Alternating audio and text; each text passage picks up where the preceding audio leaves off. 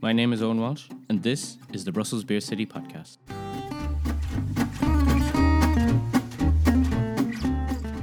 Each week, a fascinating Brussels resident invites me, your host, to their favorite Brussels bar, where, over a drink or two, we talk about the importance of the bar to our guest, their relationship to Brussels, what they love, what they hate, and why they couldn't live anywhere else. My guest on today's episode is Reina Chiambote, press spokesperson for Brussels Secretary of State for Urbanism Pascal Smet and co-host of the Yaya Talks podcast. On a cold, wet spring day, over a drink and a shrimp sandwich, we talked about how a sandwich shop transforms into an Afrobeat enclave, why she skipped town from Antwerp and landed in Brussels, and why she started her own podcast to give voice to underrepresented women in the Belgian media. Quick note for context this episode was recorded before the COVID 19 lockdown in Brussels and before the global anti racist movement that has emerged in the wake of the murder of George Floyd.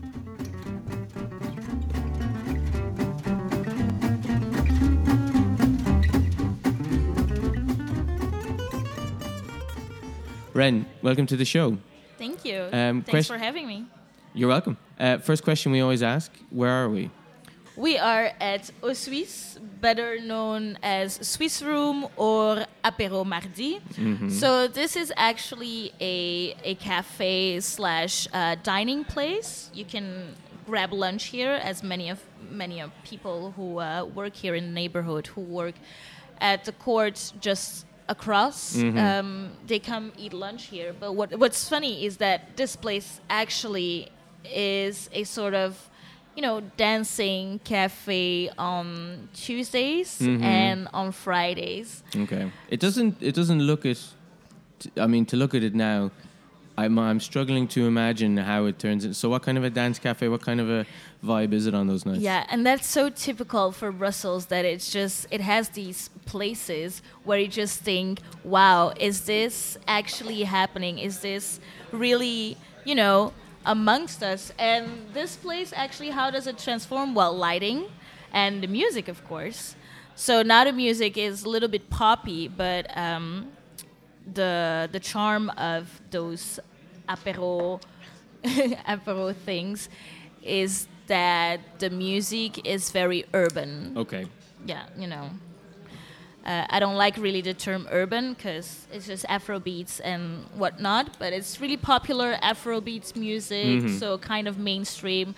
And the people that come here are totally different than the people that you see here right now. So those people that I talked about who work in court, those are not the people who will come here on a Tuesday night. Well, maybe some who see the ambiance, especially in the summer when the terrace is open, Yeah. the music is blasting from the speakers, and you can hear it from, uh, well, not miles away, but a few meters away. Um, so that's why I love this place, because the owner actually has made it that he can have both. Mm-hmm. Yeah. And I think that's just so typical of our of our generation as well to have both. The story is always end to end, not um, if or this and that. You don't have to choose. Yeah, it's an it's an interesting point, and I wonder then, are more and more places like this where because traditionally I think Brussels sees itself sometimes as a bit of a segregated city. You have different parts of the population, both rich and poor, living in different parts of the city, but also different minorities living in different parts of the city too. Do you see that places like this or like initiatives like you're talking about changing? Is there is there more things like that happening? Um, yeah, yeah, for sure. I know this other place that's at um, Zaterdagplein, Place de Midi. It's called Café Béguin, and it's also this kind of vibe, you know. Uh, during the day is just normal restoration, and then at night you have bands playing there. So it's really that. I think I don't know if it's because of economical um, um, not beliefs, but you know, because the economy in the um, in restorations, that's it's hard work. You know, you have to be in business for at least three years to really have some or what um, gain out of it. Mm-hmm. But yeah, I don't know. I think people are just open to anything these days. And it doesn't matter where it is or how you you dress it because honestly, this is not a club and it looks, you know, it has red walls, white walls and then couches or like this fake Um, what's the style called? Well, it's sort of a Swiss chalet kind of a style. yeah, exactly. So that's why it's called a Swiss Room, I think. Mhm. But yeah, it doesn't matter as long as the vibe is there. hmm And when you're not hanging out here on Tuesdays and Fridays, where do you like to hang out in Brussels? I'm not here on Fridays.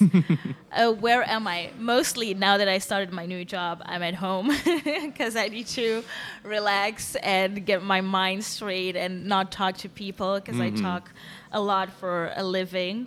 Um, at home or with friends or what kind of places do I? At a restaurant. I like to Mhm. discover new restaurants. Um, So where or- where have uh, you been recently that sort of I've interested been, you? Yeah, at Neno. hmm You know it? I th- the name rings a bell. Yeah. Yeah, it's a Vietnamese fusion with something else. Mhm. And what else? Did I, yeah, I want to try Afro Asian because Okay. I'm really curious about that mixture of foods. Um, so you talked about your new job. Maybe we can talk a little bit about you and your Brussels backstory. So tell me a bit about yourself. So I was born in Antwerp. I grew up in Mhm. Antwerp. I did everything in Antwerp. And then, thank God, I had an internship in Brussels. And that was my way out, actually. Well, Mm. way out. It's not that Antwerp was so bad, but you know, when you've grown up in a place and you've only seen that place, your mindset is is just the same. It's well, it's not the same as when you were five years old or 25 years old, but being here in this city with all these different kinds of cultures has elevated me in in such a way that I'm I feel like I'm I'm a better person. Um, yeah, I'm just a better person, and I'm open to much more than when I was in Antwerp. You know. Um, for listeners who are not from Belgium, um, people from Antwerp or the city of Antwerp has a strong.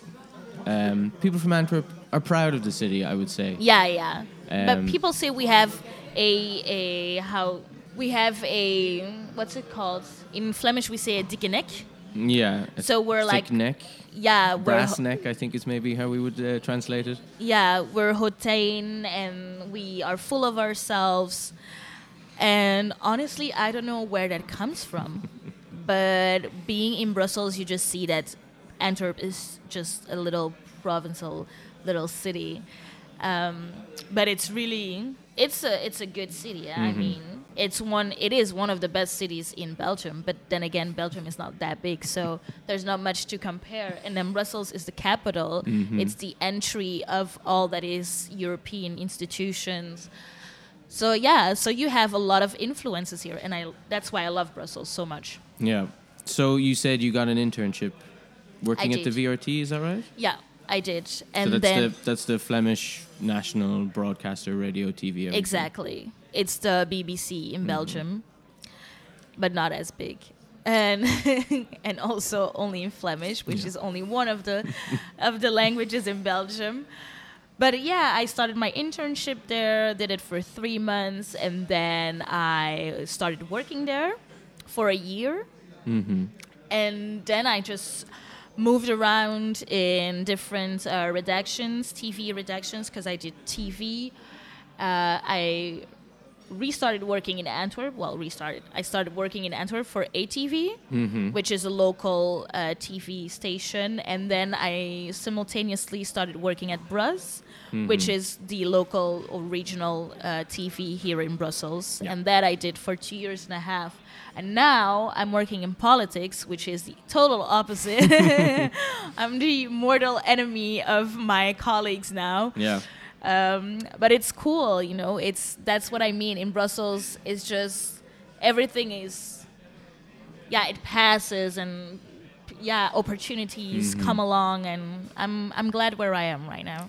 So Pascal Smet, you work for Pascal Smet now, I who's do. the Minister for Urbanism, He is Um, states, well, yeah, state secretary. State Secretary. Um, what attracted you to move from one side of the media line to the other? I think being in media or growing up, I always wanted to.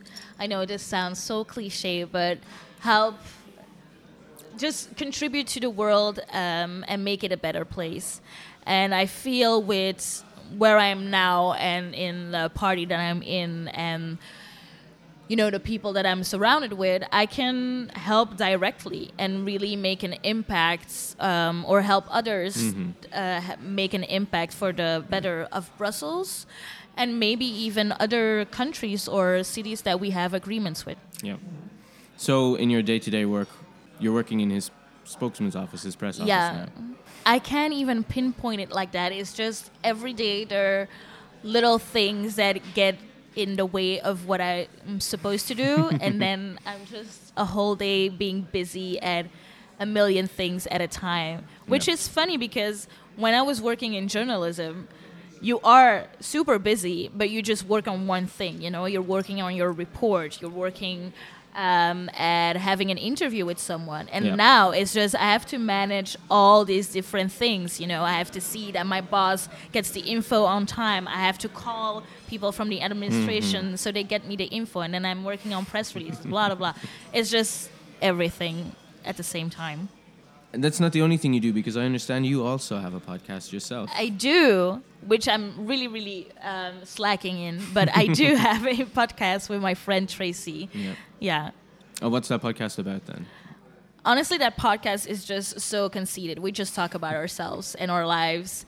And, but the reaction that we had from people is that this was so needed, so much needed, because people don't hear stories that resemble them often, or and certainly not in mainstream media. And people always tell me, or girls mostly, "Oh my God, I felt like I was talking to you face to face, and I wanted to react, but I knew you guys couldn't hear me. It's just like we're having coffee or drinking wine uh, on your couches, and that is what we wanted to." Well, not even intentionally, but that is the message that we want to give to people. Just be yourself and let let's talk to each other. Let's motivate each other. Let's um, inspire each other. Let's inform each other. Yeah, And you're saying you feel like that sort of voice is a little bit missing in the media at the moment. yeah. Well, that's just the narrative that is that's been going on for the past twenty years. I think you know representation, um, diversity, whatnot, and there there are changes, Yeah. but I wish they were a little bit faster. Yeah. Um, so you moved from Antwerp to Brussels, I did, and you stuck around. I as well, did. which is not not something that everybody does. What especially not from Antwerp. um, what keeps you in Brussels? What makes you excited to live here? I think the opportunities, uh, the opportunities, the work opportunities, the people, the new friends that I made. Because to be honest, in the beginning, I didn't have that much friends that I can just send impromptu messages like, "Oh, let's go grab a wine" or whatever after work. So now I have that, and I don't know. I just I like I like the fact that I have Uber. You know, it's just the small things in life. it frustrates me every time that I'm in Antwerp that I can't even pay by card when I take a taxi. That, just minor things like that. Um, yeah, and also very cliche, just the diversity of people that you meet here, people from around the world. So that is that's fun. So if that's the, if that's the fun things, um, Brussels can be a hard place to live sometimes.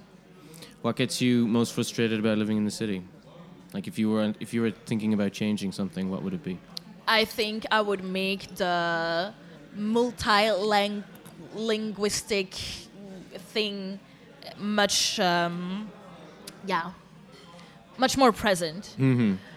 I think the fact that French is a dominant, uh, well, French and English a little bit, is a dominant language here, can be sometimes a barrier. Although Yeah. people that come here don't mind that they have to speak French everywhere that they go, but I just wish that you know English as well would be, you know, out, really out there, and that Yeah. people who are um, French natives would speak English as well. Yeah, and you're trilingual, presumably. I mean, you speak yeah, all three. well, quadrilingual, Oh, what's the fourth one? Lingala. Uh huh. Yeah, one of the Congolese Yeah. languages. Do you travel back to Congo? Do you get a chance to use your Lingala very often? I do when I get the chance. Uh, I haven't had the chance for a very long time, but recently I went back. Uh, that was in July, Mm-hmm. and so this year I'm going back. Um, going back with my mom for almost a month. Uh, so I'm really excited Mhm. about that, and yeah, Cool. Um, you know, you're obviously you're from Antwerp. You live in Brussels.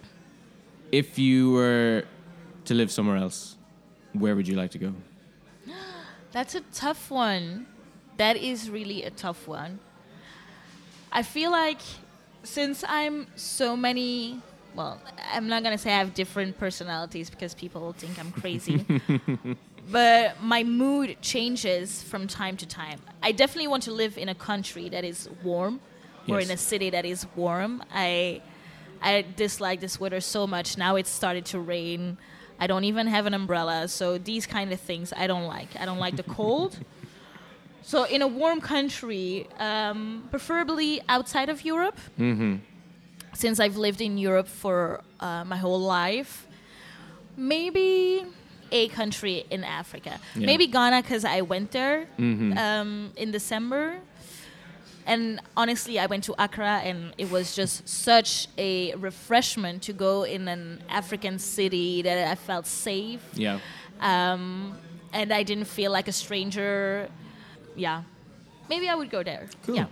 Where can so where can people find your podcast, for example? Okay, can I make some? You can. Here's the opportunity to make a plug. Where Yeah. can people Where can people find out more about you and what you're doing? Okay, so uh, Yaya Talks is available on all platforms, so Spotify, iTunes, podcast app, whatnot, SoundCloud, and yeah, our episodes are usually approximately 30 minutes, so it's not that long. And Tracy and I are hella funny, even if I do say so myself. We really we are. I don't know if you listen, but we are. I will from now on. um, before we let you go, um, something we do with all of our guests on the show is a quick rapid fire round of questions. A what? Okay? Rapid fire, quick fire. Okay. All right. Okay. Nothing hard, Okay. But I to I s- will ask you something, and you just tell me the first answer that comes into your head. And they're all Oh, Brussels wow, related, so don't worry. It's not, it's not a test. I hope right? it's not a quiz, cause Ready to go? yes, Cool. Favorite Brussels neighborhood? Saint-Just. Well, yeah, commune. My neighborhood in Saint-Just. It's small. Uh, Place du Châtelain or Place du de Bal? Mm, Châtelain. Favorite Brussels restaurant? Restaurant. Mm-hmm. Mm. First thing that comes into your head. Yeah, Café Béguin. Uh, Stoemp or Mussels? Stoemp. I don't like mussels. Favorite Brussels celebrity? I instantly thought of my boss, but it's not my favorite Brussels celebrity. Smooth. That'll get you brownie points in the office. Uh, Jacques Brel or Zwanger He? Zwangere. Uh, truffles or pralines? Ooh, truffles. And uh, pils or coos? Oh, here's yeah. Good. All right, Ren, thank you very much. Thank you for coming on the show. No, thank you for having me. This was fun.